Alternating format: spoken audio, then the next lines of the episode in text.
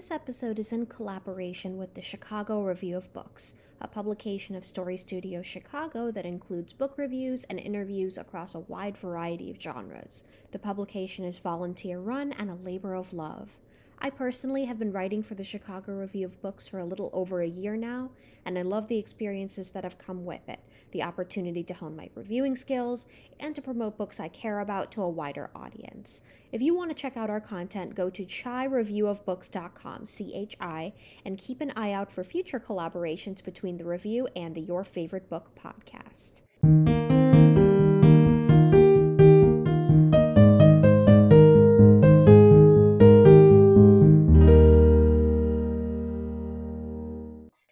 Week's guest is the author of Arsenic and Adobo, Mia Pia Manansala. How are you today?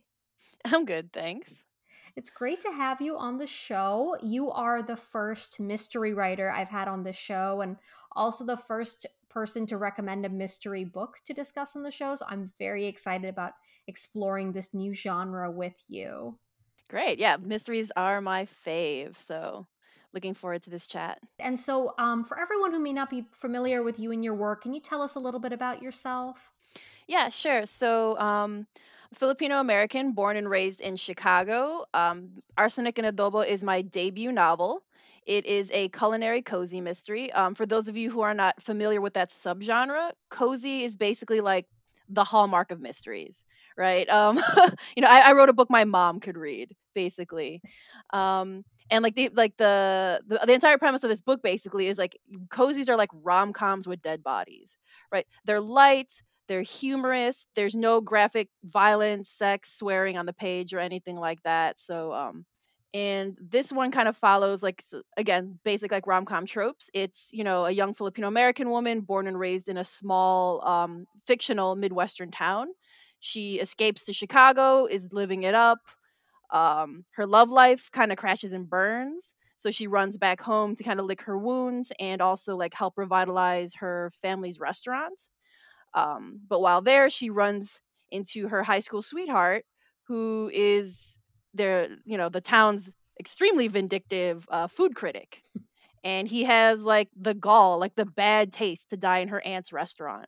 And of course, she's the main suspect and um so it's her throughout the book it's basically her trying to clear her name and also save the reputation of her family's restaurant I really love that phrasing. He has the gall to die in her restaurant because that's really how it felt reading that character when he dies. I was like, the nerve of you. Like, so I really love that. And like after all he put them through that and you're gonna do that too just like oh. yes, oh gosh, it was the worst. And I I love the specification of culinary cozy mystery because I feel like that's a genre that's become popular lately. I mean, there's just so Mhm. many books I've seen out there that you know follow those mystery tropes but they they've got like the small town restaurant or the bakery and there's the recipes in the Mhm. back which i was so happy to find recipes in the back of your book that was so great um and but i feel like yours brings a totally different lens on this which we're going to talk about you know some much needed perspective that you bring to this Mhm. type of book. And so um before we get into the book in a little more detail i want to ask you you know this book is about to hit shelves you know i'm already seeing it everywhere. Like people are getting it for book of the month so i'm already seeing it on social media. I'm like, how does this all feel to you? It is wild. Um because yeah april's like the month you know because it's the month before i release so, like everything's like really publishing is a lot of like hurry up and wait but like you know you'll you'll do nothing you'll heal nothing for months and then suddenly everything is in and you're like hey can i get this like tomorrow? And it's just like ah! So and you know like i you know this is it's it's you know that's to be sappy but like this has been my dream you know and it, it's so unreal that it's happening and like it you know even good things can be overwhelming. Yeah um absolutely and you know like you said like it was chosen for book of the month which is like so surprising you know it was one of those like bucket list things but i never imagined my book would be chosen because you know they don't usually choose like cozy mysteries for that kind of thing mm-hmm. um and people have been tagging me on instagram and posting all these beautiful pictures and lovely reviews and I'm just like, "Oh, I'm getting like emotional." You know, every time I go on Instagram, it's so strange. It, it's really it's it's something because I mean it's such a beautiful cover like that's such an arresting cover and you want that that cover all over Instagram as someone who's trying to break it into you know having those eye catching books like that's a book you want to mm-hmm. show off and it, it's just you're right because i'm thinking about book of the month and what they cater to and you don't often see a lot of cozy mysteries there it's usually a lot more niche but here you've broken out into the mainstream I mean, that's the hope, right? that's the dream. Absolutely. We're going to wait and see. I mean, by the time this episode is out, your book will be out there in the world. But right now, it's that big waiting game, which mm-hmm. I'm excited for for you. And so, um, was this your debut book? Yeah, this is my debut. It's the that's amazing. it's the first in a series. Uh, it's going to be a three book series, but yes, this is the first one. Got it. Yes, and that that's what I was wondering because I'm like, this this much buzz and this much excitement as a debut i mean i can only imagine it must be surreal yeah it's especially for because you know it's it's so it's strange to put it this way but like cozy mysteries are not is not like one of the sexy genres you know mm-hmm. like a, like a like a psychological suspense or a thriller domestic you know those are the ones that get like the big but you know marketing campaigns and the push and things like that um you know like the murder she wrote type books which is what basically the field i'm in like those are not usually the ones that get that kind of attention. So i've been i've been so lucky. Like i'm not like this is not me being humble. I am genuinely just like so pleased that like how things have turned out and i'm so grateful to my team that has been pushing this for me it's, it's just been really great I I'm just so excited for you because I've liked cozy mysteries here and there. I've read a few in the genre before. Like obviously I like some of the classics like Miss Marple books and things like that, but some mm-hmm. of the mm-hmm. modern cozy mysteries, I've always felt that there was something missing in them for me. Uh, mm-hmm. Yours, you know, it has all of those uh, tropes that we love, like you mentioned, you know, coming back to a small town, the nosy cast of characters, these like small businesses, the recipes. It adds it has all that which I wanted, but your book answered what was missing for me and it's like where are the people of color? And here they are. Yeah very much i mean like i love cozy mysteries you know my mom is the one who got me into the genre mm-hmm. you know it's one of those it's one of the few things we have in common so i read them so we have something to talk about but like you're right you know especially you know in the it's getting better now mm-hmm. especially mm-hmm. berkley the publisher i'm at they're making a huge push to release um more we're calling them like millennial cozies because uh, mm-hmm. like i'm a millennial you know it's like that you're like we need like a younger readership you know we need to start appealing to you know people of color and things like that so i wrote the like i genuinely wrote the book i always wished i could find on the shelves Absolutely. That that's the thing. I, I've quoted this before in other episodes. It's I believe paraphrasing Toni Morrison. Like if you see the book you mm-hmm. don't you see a book you want to read, you have to write it sometimes. And mm-hmm. I really feel like you you did that for for yourself. I'm sure for other Filipino Americans as well as just for people in color in general, like myself. I mean, I was really happy to see Desi characters in your book having their own arcs and their own narratives. Like you must have written the most diverse small town I've ever seen. I mean, it's one of those things where like I'm sure someone is going to have something to say about it, but like honestly, like if you are a member of a marginalized group, usually in, in a like a you know outside of a majority like you tend to band together mm-hmm. because you know like for comfort for safety for things like that you know because people are always like oh how are these brown people it's just like well because we seek out other brown people mm-hmm. you know what like everyone you know is gay it's like well because queer people seek out other queer people to be because it's it's safer you know yes so it's one of those things it's like so you can have you know, a 100% white book, and that's totally believable. Mm-hmm.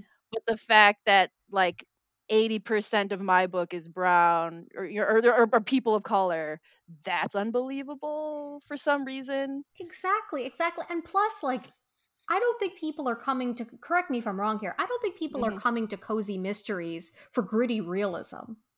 You know? right? Yeah. Like, like, you can create a reality that you want to see in a way. Like you want to mm-hmm. surround yourself with the type of characters you want and the type of town environment you want. Like the town you create here with just all mm-hmm. of these wonderful casts of characters. I think that's one of the things I liked most about your book is it is character first Um, and the Mhm. mystery is part of the book, obviously, but you really focus on building these characters first. Lila, you know, Mhm. she has her own arc uh, separate to the overall mystery. She has her own narrative, and you can easily see Mhm. how this is going to be a three book series. There's just stories that these characters have yet to explore, and I think that just makes this accessible even if you're not a big cozy mystery reader.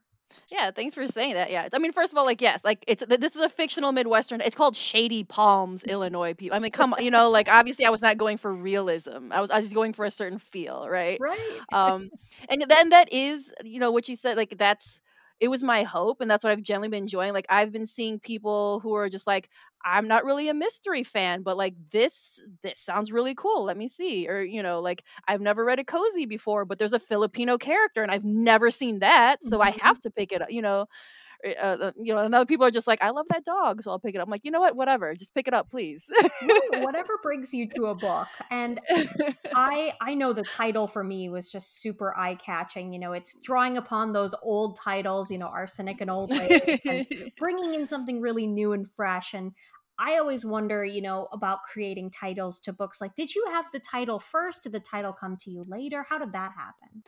the title came super late. This was actually not its original title. Um, Mhm. when I queried it, and even when I sold it, it had a different name. Um, and like I'm so mad because like what like this should have been first. Like it was so much better. So like when I queried and sold it, it was um Love Lost in Lumpia.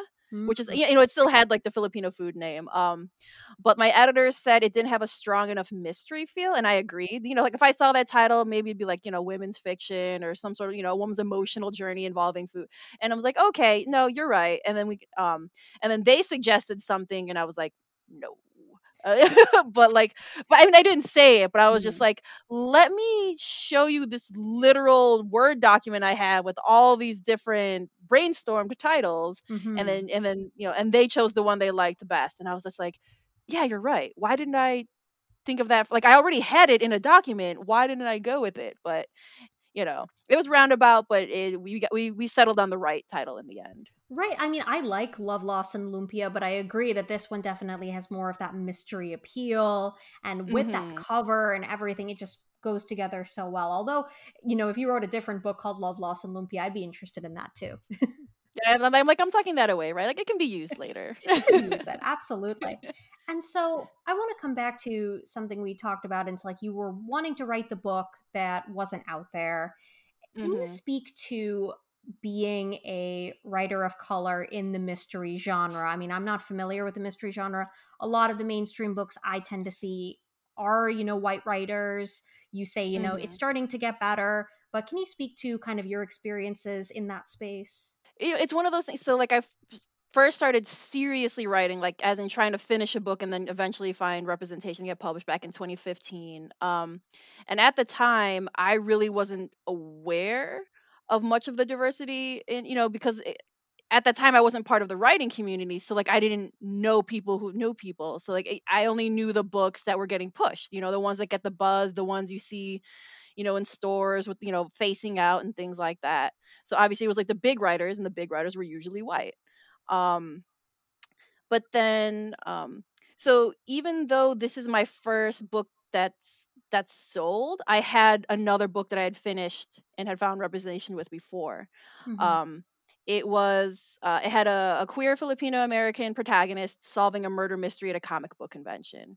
Hmm. um, and that book it won um, it won a grant and uh, like a fairly prestigious one for uh, like a mystery convention. And while i was there i gave a speech and it caught the attention of um, a fabulous writer named kellye garrett uh, like a black woman writer in the mystery field and she is part of a mentorship program so she took me under her wing and um and kind of like really made me part of not not just the mystery community but helped open my eyes to see that there's like there is there are crime writers of color. Hmm um it's just they don't usually get the marketing you know they don't get the push and so it's not that we're it's not that we're not there it's that uh, we're a little bit harder to find you know um you have to dig a little deeper you have to know people who can like uh, recommend these kinds of things to you so um the, the reason i bring her up other than the fact that she had a huge impact on my career, is that she's one of the co-founders. Her, Gigi Pandian, and Walter Mosley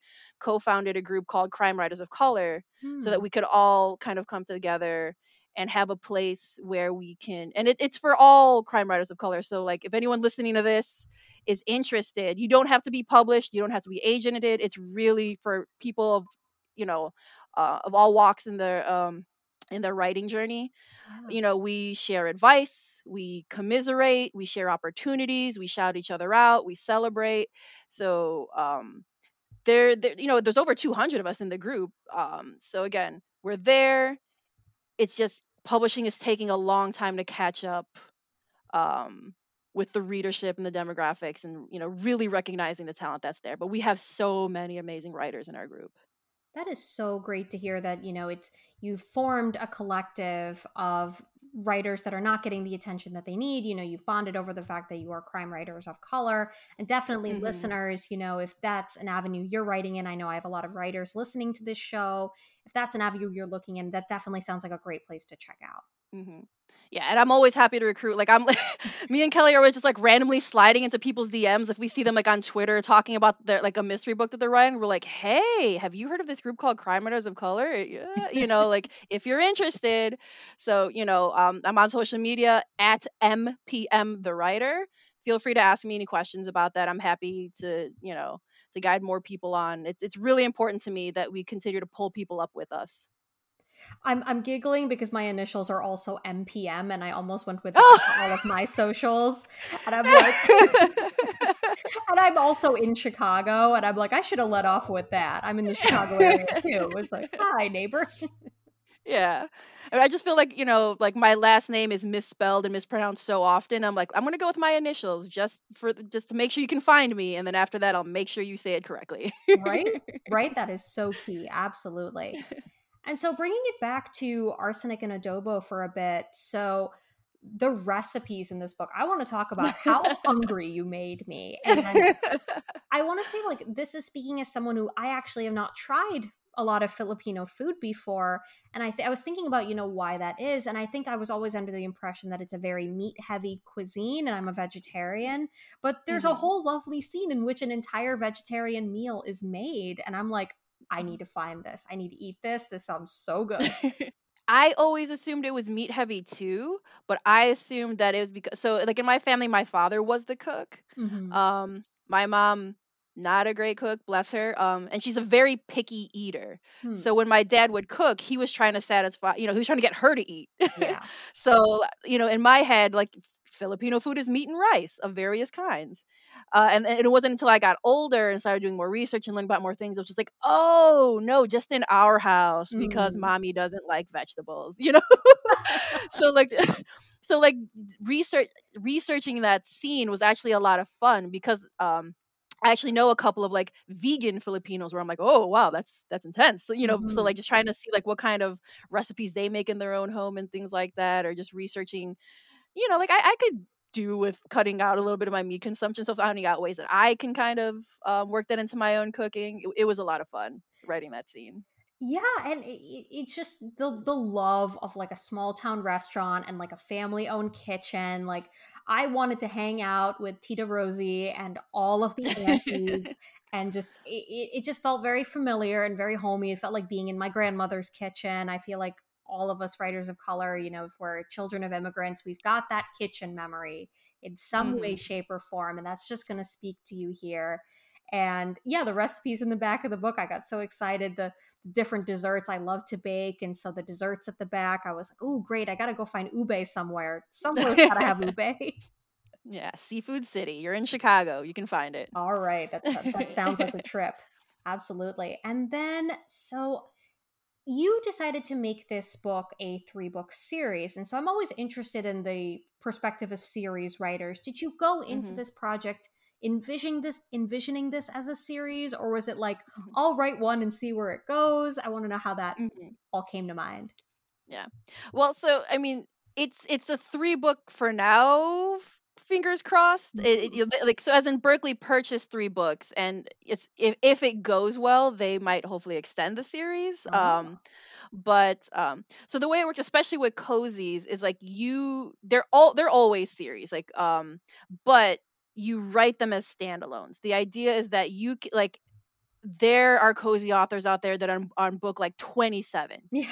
and you can theoretically walk into the store buy book 27 not having read any of the others and you are not lost um because it's not like an overarching story the way it is in like you know, like the way like in fantasy or sci-fi, Yep. those are overarching plot lines, right? They're all connected. Like I if I pick up book 2 and I'm mad I don't understand what's happening, that's on me, right? Mm, yep. um but in cozy mysteries it's not that way. So I mean, book one, it, when I'm querying it, it's, you know, I wrote like standalone with series potential, but like Mm, knowing that they're usually picked up um, at least two books at a time um, is the way it works. Yeah. Great. I, I learn new things all the time from my guests.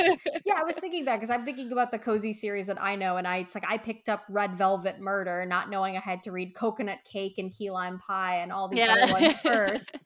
And just as an example, that's that's the series I always seem Mhm. to see on the shelves, and it's like, yeah, I guess it makes sense that these are marketed as cozies, but you do kind of want to pick them up sort of one after the other. Although I'm thinking, you know, with the with the relationships we've built in this first book, I'm like, how do you not read these in order? So I'm interested to seeing these future books and how these all go. Mm-hmm. So that's, oof, man, thank yeah. So because technically, so book two is with my editors now. I'm gonna have to like, oh, I'm, that that edit letter's coming any day, and I'm just like bracing for it. And I'm also starting book three right now, starting to write it because these Ooh, things happen way ahead of time. These deadlines are tight, yep. and you know, like what you said, it, it's real because I want. It's important to me that you do have that you can pick it up at any time um because they're supposed to be episodic like again i keep saying murder she wrote because i'm Mhm. just ugh, i'm just an old soul but like that's what it like you can watch any episode of murder she wrote in any order and you can just follow along because it's meant to be that way that's how cozy mysteries are um but for me because the characters matter so much in these books writing it in a way that it's kind of shorthand to figuring out who they are and what their relationships are but making it so that's not boring you know like if you've read book one and book two and book three and i'm saying the same thing and introducing this person for like the millionth time so you have to kind of walk that line when you're writing it Uh huh. That that's you have to make it accessible to the new reader but you have to introduce just enough new stuff that the you know the old reader is just like ah something new every time you know that sounds challenging, but very exciting. At least from a reading perspective, it sounds exciting. yeah i mean like I- that's what i loved most and i was like yeah i can't wait till i get to do that and now i have to do that and i'm like oh no Oh my gosh. We could go on about this book, but I want to tell all my listeners definitely pick up Arsenic and Adobo. I definitely was in the mm-hmm. mood for a book like this, and it definitely satisfied. It'll make you hungry, it'll intrigue you, you'll fall in love with some of these characters. It was really a joy to read.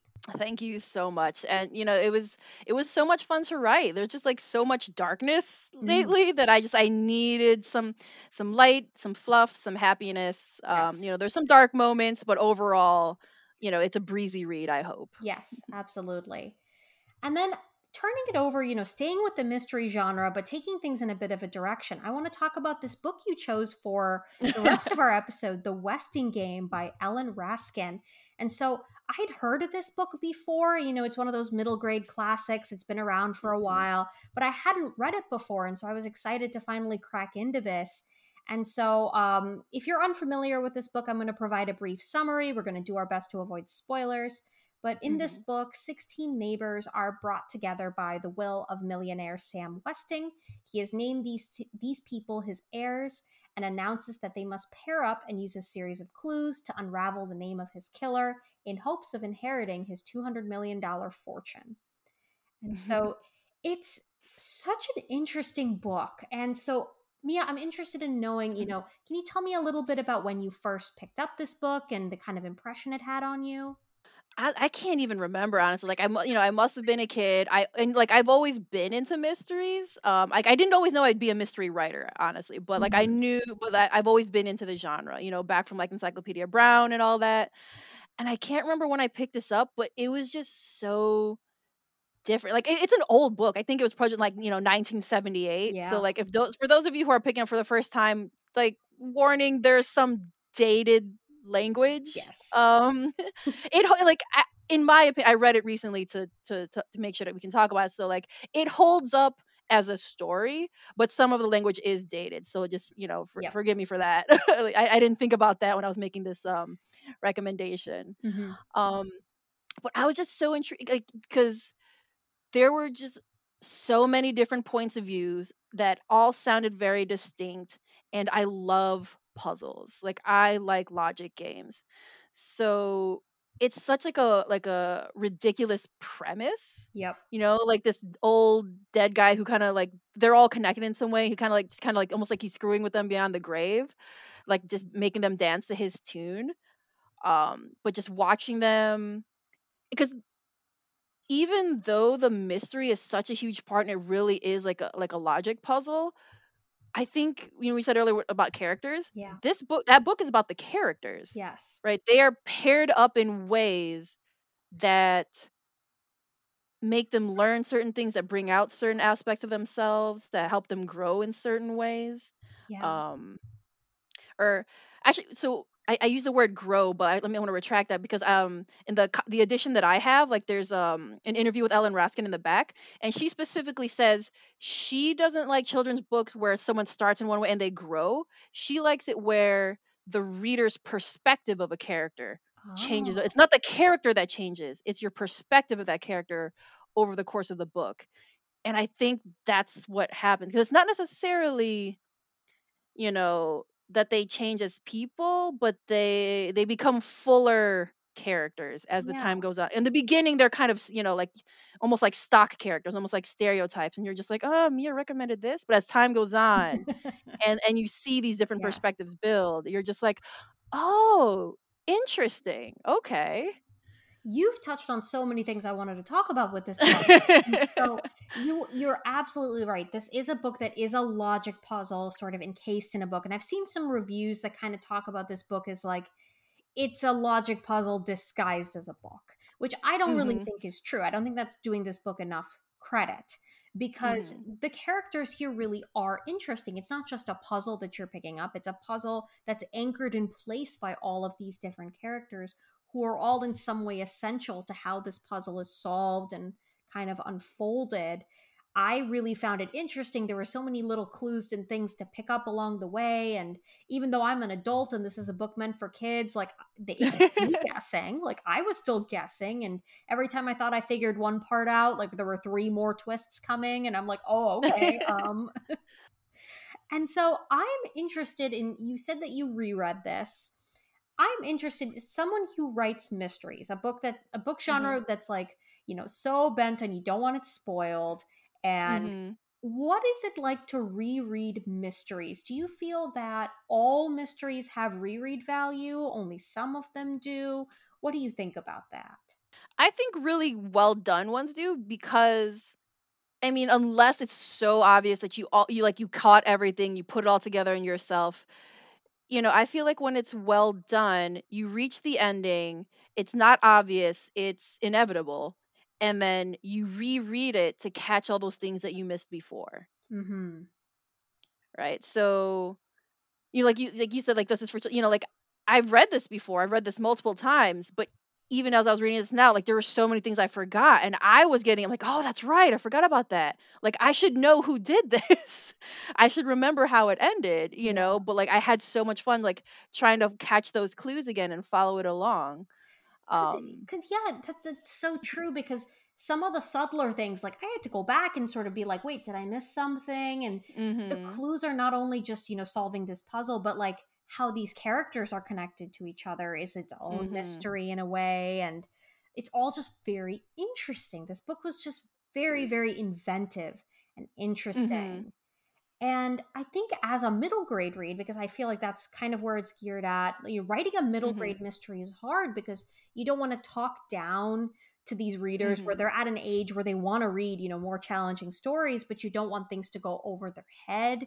So I feel like mhm, it's kind of a similar balance you get with, say, a cozy mystery where you want it to still be intriguing, but you need to avoid blood and guts and horror the way you do for mhm. other genres. So there's that balance you have to strike. hmm Yeah, and I've so I've been reading a lot of middle grade lately. Um, like I've recently started a job. I'm a I'm a youth services uh, desk assistant at my local library. So like I've Mm. been reading a lot of middle grade to kind of you know connect to my patrons to make better recommendations. And I recently read um, The Parker Inheritance by Varian Johnson, which is a Mhm. modern update of the Westing game. And so as I as I was reading that, which was like so good, it Oh. reminded me of my original love for the Westing game, which is like which is why I recommended it uh, for this episode. I was like, oh, that's right. I did love that book. Okay, yeah, I can talk about that. Yeah. Uh, I didn't know there was a modern update. Now I know there was a movie, like Get a Clue, hmm I believe, was based on the Westing game, Mm-hmm. Well, and like modern, a modern take, should I say? modern take. Yeah, Yeah, I'm interested in that. I have to go find that now.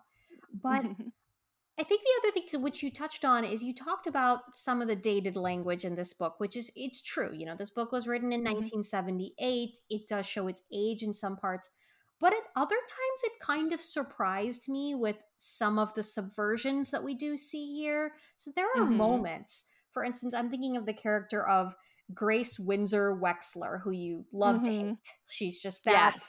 uppity Karen esque woman that you love to hate. And she is outwardly racist towards the the Hoo family, who are hmm Chinese. And it's clearly shown that she's in the wrong. Like her little hmm jabs here, it's like this is clearly wrong. And this is the 70s when anti Asian racism was still seen as okay in so many ways. And so hmm a couple times I was like, oh, yeah, like some of these comments, like people would still say these today. And even back then, they're calling them out as wrong. Yeah. Again, like you know, every, every for every cringe, there's like, oh, okay. hmm Yeah, yeah. it's it like keeps you guessing. And then you have uh, Judge Ford, who her hmm character is interesting. You know, she's got this. You know, she's faced a lot of adversity being a black woman judge in her standing, and her characterization is interesting. At times, I'm like, are you falling too much into certain stereotypes? Or, hmm but you're left thinking like. In 1978, this was probably a pretty bold depiction. I mean, we just barely had any women on the Supreme Court at all, let alone hmm a black woman in this, you know, position. And so it's it- it's kind of a weird balance between, oh yeah, this was the 70s, and also like I'll take what I can get, you know? Yeah. Sadly, yes. Right. I, I feel like we've we've grown and changed in some ways, but this book overall, I just thought the characters here were just very interesting. The kids hold their own, the adults hold their own. Like hmm obviously this book, you know, the kids really shine through. It's a book for kids, so the kids are really just like they they they they hold a lot of the stage here. Turtle, you know, Theo, hmm Chris, Doug, like they're they're the most interesting figures, but the adults have their own arcs and they're not just these totally sort of bumbling adults in the background. Which is interesting because like a lot of middle grade, you know, the point is like to get the parents out of the way or Yep. you know not have them around very much. So like how they're incorporated is kind of interesting. Yeah, we see the whole dynamics of certain families, like the whole Wexler family, how they're all interacting with each hmm other.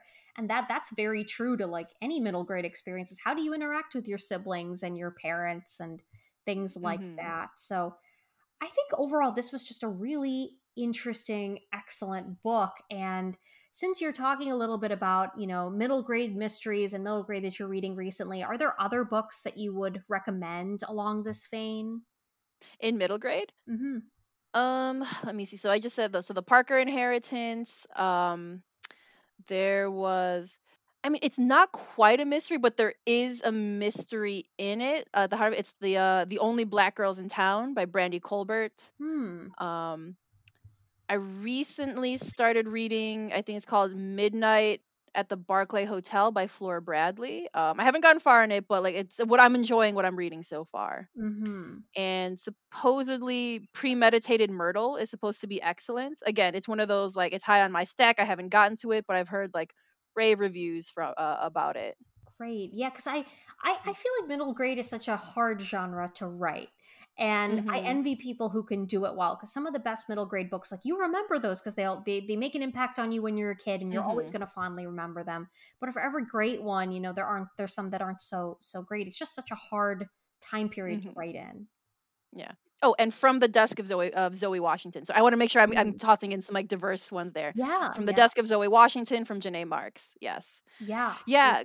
Uh, I I just like literally like yesterday finished um a writing class on how to write a middle grade novel because you know I love uh, kid lit, but it's it's tough, you know. I'm Mhm. like, I don't know if I have the right the right voice for this, but I am definitely enjoying reading widely Yeah. uh, in that age category. And then kind of going along with some other recommendations. Um, so you you say you're a big cozy mystery reader. I mean, you kind of have to be hmm when you're a cozy mystery writer. Are there adult cozy mysteries that you really enjoy and would recommend for people that like your book? hmm Yeah. Um. So, like, for those of you who like really like the the food aspect, um, Vivien Chien has the um the the Noodle House mystery series. I Mm. really enjoy those. Um, let me see everything more food. Um, Gigi Pandian. Uh, I, I, know I'm pronouncing her last name wrong. I'm so sorry, Gigi. I think it's Pondian. Gigi Pondian. Um, so like the, her books are this interesting, like they're cozy-ish. They're, but like they also walk the lines of like adventure, sometimes paranormal. Um, Mm. like she has this great like the Jaya Jones series, which is like um, you know, like like a lighthearted Indiana Jones-esque kind of like adventure mystery kind of thing. Oh. Um, she has like the Accidental Alchemist uh series, and she has a new one coming out that like I'm so excited for. Oh my god, I think it's like the Astonishing Raj is the the Mm. title. So she has that thing where it's like it's traditional. There's nothing ever gory or anything like that. It's not super cozy, but it's not you know it it doesn't like fit super neatly in um other categories. But if people are familiar with like the Vicky Bliss or like Amelia Peabody series from Elizabeth Peters, hmm there there's some similarity in tone. I would say.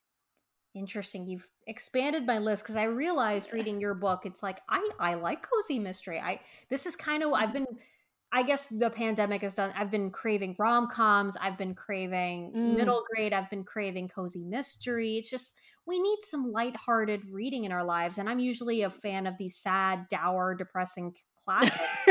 And sometimes I just can't do it. I can't do it. Yeah. Yeah, I like what um so another series that's like it's like so light and I'm not saying that like in a bad way, but like it's it's one of my like I need to just unwind and not think too hard but really enjoy that there's mystery in it.